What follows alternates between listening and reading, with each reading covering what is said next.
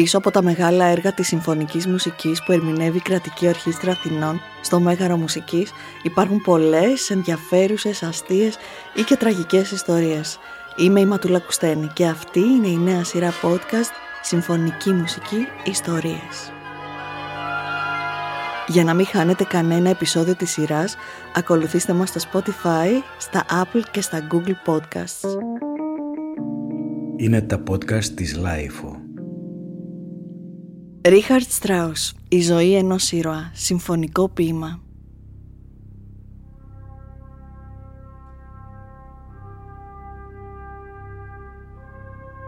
Ο ήρωας του Στράους ήταν πάντα ο εαυτός του.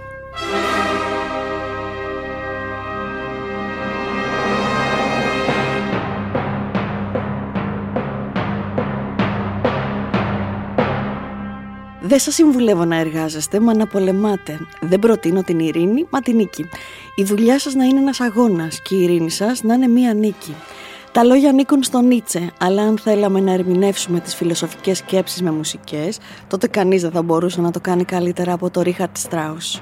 Προφανώς και δεν μπορούμε με σιγουριά να πούμε σε ποιο βαθμό η μουσική μπορεί να εκφράσει φιλοσοφικές ανησυχίες, αλλά σίγουρα μπορούμε να δούμε μέσα από αυτά τα λόγια του συμφωνικού ποίηματος «Τάδε έφη Ζαρατούστρα», το αποτύπωμα που άφησε στο γίγαντα της σύνθεσης Ρίχαρτ Στράους, ο συμπατριώτης του, γίγαντας επίσης της φιλοσοφίας όμως, Φρίντριχ Νίτσε. Ο Στράους θεωρήθηκε ο σπουδαιότερος συνθέτης του πρώτου μισού του εικοστού αιώνα, αλλά εκτός από τη μουσική τρελαινόταν να πικάρει τους συνομιλητές του, επικαλούμενος φράσεις, σκέψεις και ιδέες από το έργο του Schopenhauer, του Νίτσε και του Γκέτε, τους οποίους είχε μελετήσει από πολύ νωρίς. Άλλωστε, αυτό ήταν πάντα ο Ρίχαρτ Στράους. Καλοσπουδαγμένος, γεμάτος αυτοπεποίθηση, αμφιλεγόμενος σε πολλά αλλά ποτέ στη μουσική, πολιτική φιγούρα για την εποχή του, αλλά και πρόσωπο που κατά καιρούς πυροδότησε έντονες αντιπαραθέσεις, καθώς η σχέση του με το εθνικοσοσιαλιστικό καθεστώς της Γερμανίας υπήρξε ένα μεγάλο ερωτηματικό, αν όχι λεκές, στον αστραφτερό του βίο.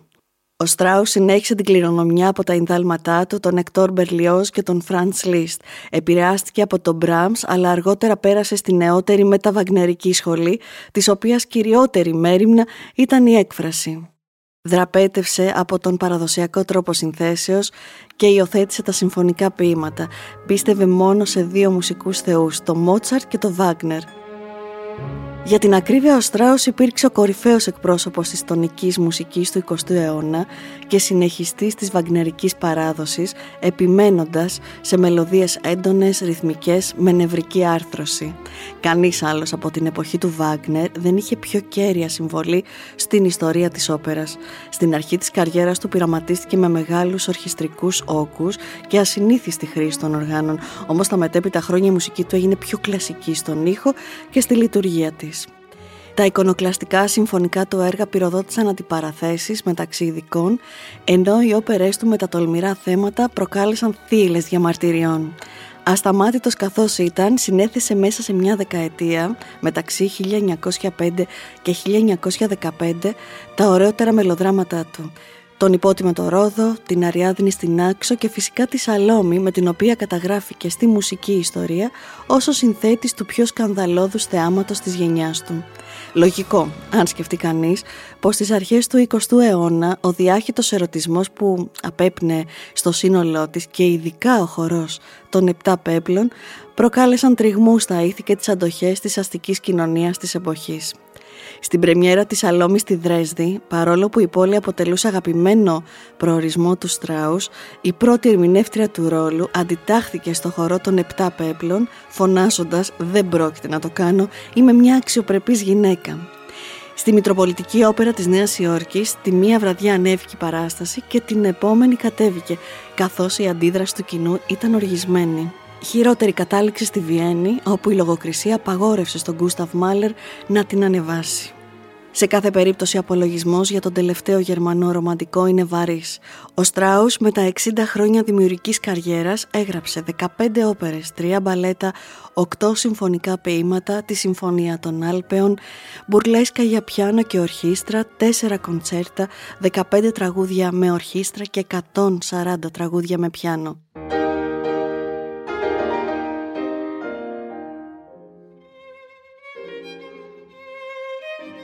Γερμανός συνθέτης της ύστερης ρομαντικής περίοδου, ο Ρίχαρτ Στράους γεννήθηκε στις έντεκα Ιουνίου χίλια οκτακόσια εξήντα τέσσερα στο Μόναχο και πέθανε στις οκτώ Σεπτεμβρίου χίλια εννιακόσια σαράντα εννέα στο Γκάρμις, στη Βαβαρία. Ο πατέρας του, Φραντς Στράους, υπήρξε ο πλέον περιζήτητος ερμηνευτής κόρνου στη Γερμανία και μέλος της όπερας του Παλατιού του Μονάχου. Χάρη σε αυτόν ο Ρίχαρτ, αλλά και η μικρότερη αδερφή του, Μπέρτα Ιωάννα, η οποία ήταν επίσης παιδί θαύμα και από έξι ετών συνέθετε μουσικά έργα, έλαβαν σοβαρή μουσική εκπαίδευση. Η μητέρα του Ζωζεφίνα, από την άλλη, ήταν κόρη ενός γνωστού εργοστασιάρχη μπύρας, του Ψόρ με το όνομα. Ο Γερμανός συνθέτης και αρχιμουσικός ήταν επίσης από εκείνους που γεύτηκε πρωτοφανή δόξα όσο ακόμα ζούσε. Συνθήκη που απόλαυσε από κούνια είδη, καθώς το περιβάλλον και η ζωή τον αντάμοιβαν διαρκώς με διακρίσεις και φιλοφρονήσεις. Όχι άδικα όμως, οκτώ χρονών άρχισε μαθήματα βιολιού, στα δεκαέξι του έγραψε την πρώτη συμφωνία, μέχρι τα δεκαοκτώ είχε συνθέσει περί τα εκατόν σαράντα μουσικά κομμάτια, ενώ το ίδιο περίπου διάστημα βρέθηκε σε σχολικό του σημειωματάριο ένα κοντσέρτο για βιολί.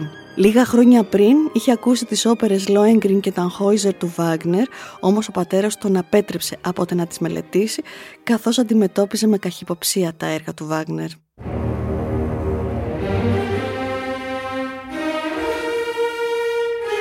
Συμφωνικός ήρωας.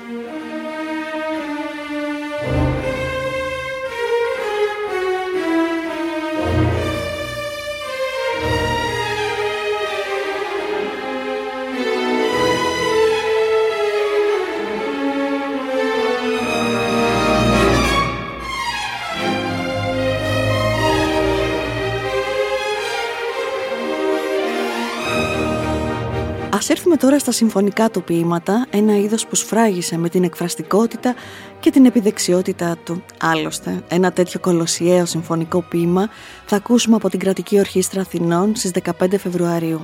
Η ζωή ενός ήρωα, όπως είναι ο τίτλος του έργου που θα διευθύνει ο Λουκάς Καριτινός, όχι μόνο έχει πληθωρικά ορχιστρικά ηχοχρώματα, αλλά αποτελεί αντικείμενο μελέτης για το ποιος πραγματικά ήταν ο Ρίχαρτ Στράους, καθώς σε αυτό ο συνθέτης μελετά τον ίδιο του τον εαυτό, τα όνειρα, τις συγκρούσεις και τους θριάμβους του. Ο ήρωάς του λοιπόν είναι ο εαυτός του. Η πρώτη απόπειρα να αναμετρηθεί με το λόγο και να ανακαλύψει το χώρο του συμφωνικού ποίηματος έγινε με το έργο από την Ιταλία το χίλια οκτακόσια ογδόντα έξι, ενώ τα αμέσως επόμενα χρόνια ακολούθησαν ο Δον Ζουάν, ο Μάκβεθ, ο Θάνατος και η Εξαήλωση, το τάδε έφη Ζαρατούστρα, ο Δον Κιχώτης και καταξίωσαν τον Στράους ως έναν από τους κορυφαίους δημιουργούς στο συγκεκριμένο είδος.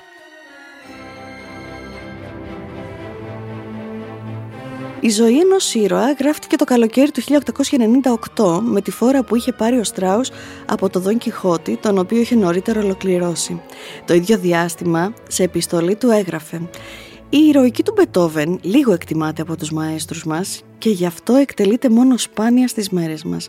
Έτσι, ικανοποιώντας μια επιτακτική μου ανάγκη, συνθέτω ένα μεγάλο συμφωνικό ποίημα με τίτλο «Η ζωή ενός ήρωα», ομολογουμένος χωρίς ένα πένθυμο εμβατήριο, αλλά παρόλα αυτά σε μη ύφεση μίζωνα και με πολλά κόρνα που πάντα συμβολίζουν τον ηρωισμό. Υπό μία έννοια, ίσως πράγματι το μόνο κοινό των δύο έργων να είναι η τονικότητά τους, μη ύφεση μίζωνα, αφού ο Μπετόβεν αποτυπώνει με αφηρημένο τρόπο το ηρωικό ιδεώδες, ενώ ο Στράους προβαίνει σε μια πιο περιγραφική και συγκεκριμένη αποτύπωση της δράσης ενός ήρωα που, όπως είπαμε, είναι ο ίδιος του εαυτός».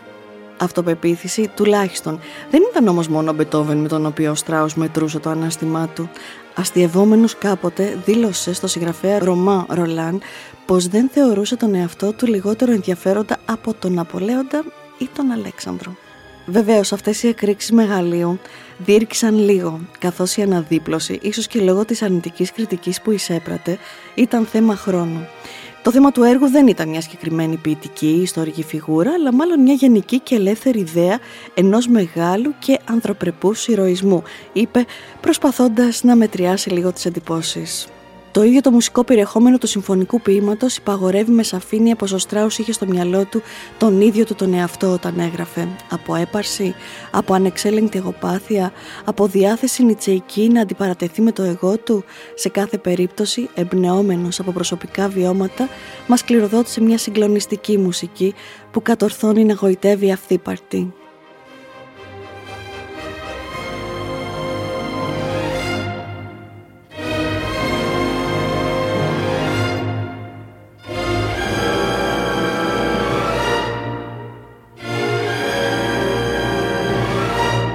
Διαβάζοντας το έργο νότα-νότα.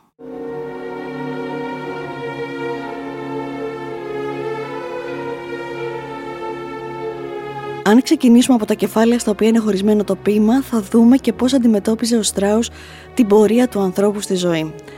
Στην αρχή είναι ο ήρωας, η αντίπαλή του, η σύντροφός του, το πεδίο μάχης όπου δοξάζεται, τα ειρηνικά έργα του και στο τέλος η κατάληξη και η φυγή από τον κόσμο. Ο Στράους κεντάει το πορτρέτο του ήρωα και συγχρόνως συνθλίβει το εγώ του. Πώς αποτυπώνονται όλα αυτά μουσικά?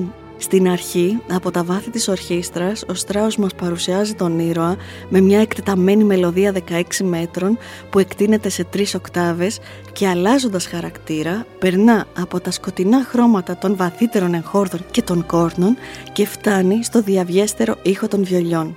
Αυτή η διακύμανση και η πορεία της μουσικής υποδηλώνει την έμφυτη τάση του ήρωα για την κατάκτηση του υψηλού, ενώ μια πληθώρα δευτερευόντων μοτίβων προστίθενται διαρκώς, λες και συμβολίζουν τις διαφορετικές πτυχές του χαρακτήρα του. Στο κεφάλαιο αντίπαλοι του ήρωα είναι ξεκάθαρο ότι εκείνος τοποθετεί τους μουσικοκριτικούς. Εξού και οι οδηγίες του συνθέτη προς τους εκτελεστές του έργου περιλαμβάνουν όρους όπως κοφτά και αιχμηρά ή σαν γρύλισμα. Έπειτα υπάρχουν τα περάσματα έντονης τραχύτητας στα ξύλινα πνευστά που παρουσιάζουν τους κριτικούς ως αδαείς και ζηλόφθονες, ενώ ένα θέμα στις τούμπες ηρωνεύεται τη σχολαστικότητά τους.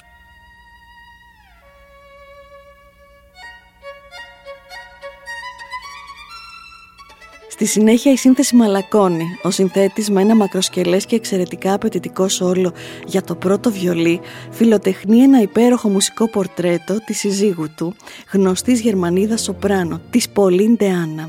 Είναι τόσο περίπλοκη, τόσο θηλυκή, λίγο ατίθαση και ποτέ η ίδια, κάθε λεπτό διαφορετική από το προηγούμενο, έλεγε. Στην αρχή ο ήρωας την ακολουθεί, αλλά εκείνη πάντα απομακρύνεται. Στο τέλος εκείνος της λέει: «Θα σταθώ εδώ» και εκείνη έρχεται κοντά του.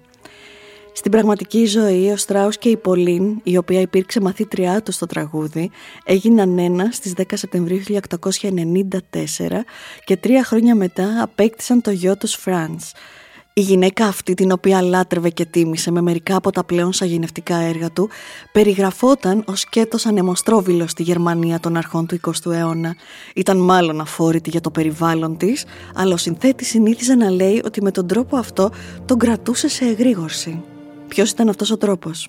Στεκόταν κριτική απέναντι σε όλα, συχνά και στη μουσική του άντρα της. Σόκαρα οικοδέσποινες αρνούμενη να καθίσει σε καρέκλες που θεωρούσε βρώμικες. Γενικά ήταν ψυχαναγκαστική με την καθαριότητα. Πρόσβαλε σχεδόν όλες τις σημαντικές μορφές της ευρωπαϊκής μουσικής. Ήταν δηλαδή το ακριβώς αντίθετο από τον απόμακρο και αποστασιοποιημένο σύζυγό της.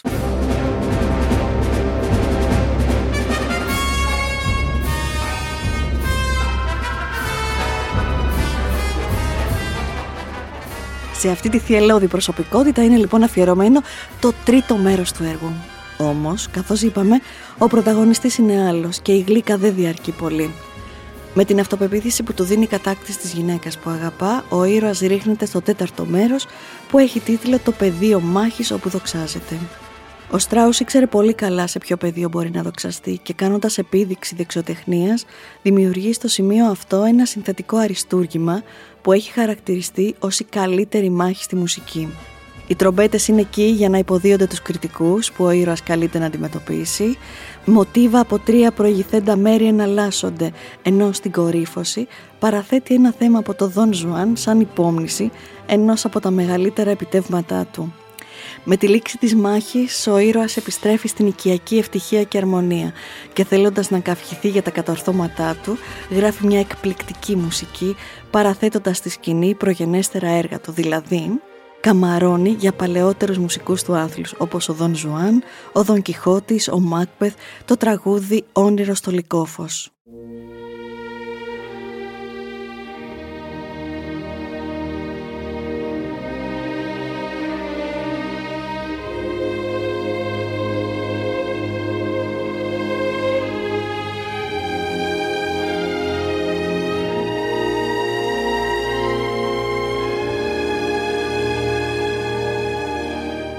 Τι έχει μείνει για το τέλος? Το όραμα του συνθέτη για μια γαλήνια αποχώρηση του ήρωα από την ενεργό δράση σε μεγάλη ηλικία. Αν και στην αρχή δυσάρεστες αναμνήσεις εμφανίζονται σποραδικά, να τες πάλι επιθέσεις των κριτικών, το συμφωνικό ποίημα κλείνει με μια αίσθηση γαλήνης και ηρεμίας, όπου εξαίσιες ολιστικές γραμμές στο βιολί και στο κόρνο σηματοδοτούν την επίτευξη της πολυπόθητης εσωτερικής και εξωτερικής ειρήνης. Ο Στράους, εκείνη την εποχή που τόσο μοναδικά περιγράφει με νότες την ωριμότητα, την απόλαυση της κατάκτησης και την πληρότητα που φέρνει στην καρδιά του η νίκη, ήταν μόλις τριάντα πέντε ετών, ούτε καν στα μισά της ζωής του. Δεν είχε καν προλάβει να διακριθεί στην άλλη άκρη του Ατλαντικού, να ξεδιπλώσει όλο του το οπερατικό μεγαλείο, ούτε και να διχάσει τους συμπατριώτες του και το μουσικό σύμπαν της Ευρώπης με τους αφελείς πολιτικά χειρισμούς του απέναντι στο ναζιστικό καθεστώς. Αλλά είπαμε, σήμερα θα σταθούμε στη ζωή ενός ήρωα. Οι υπόλοιπες ζωές του Ρίχαρτ Στράους δεν χωρούν σε ένα μόνο podcast.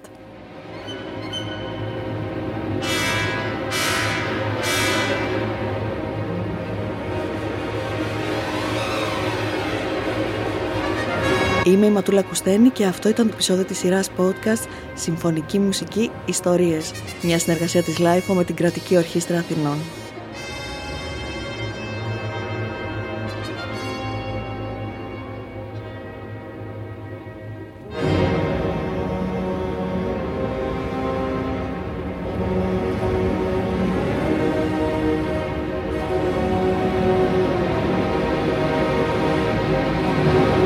Για να μην χάνετε κανένα επεισόδιο της σειράς, ακολουθήστε μας στο Spotify, στα Apple και τα Google Podcasts.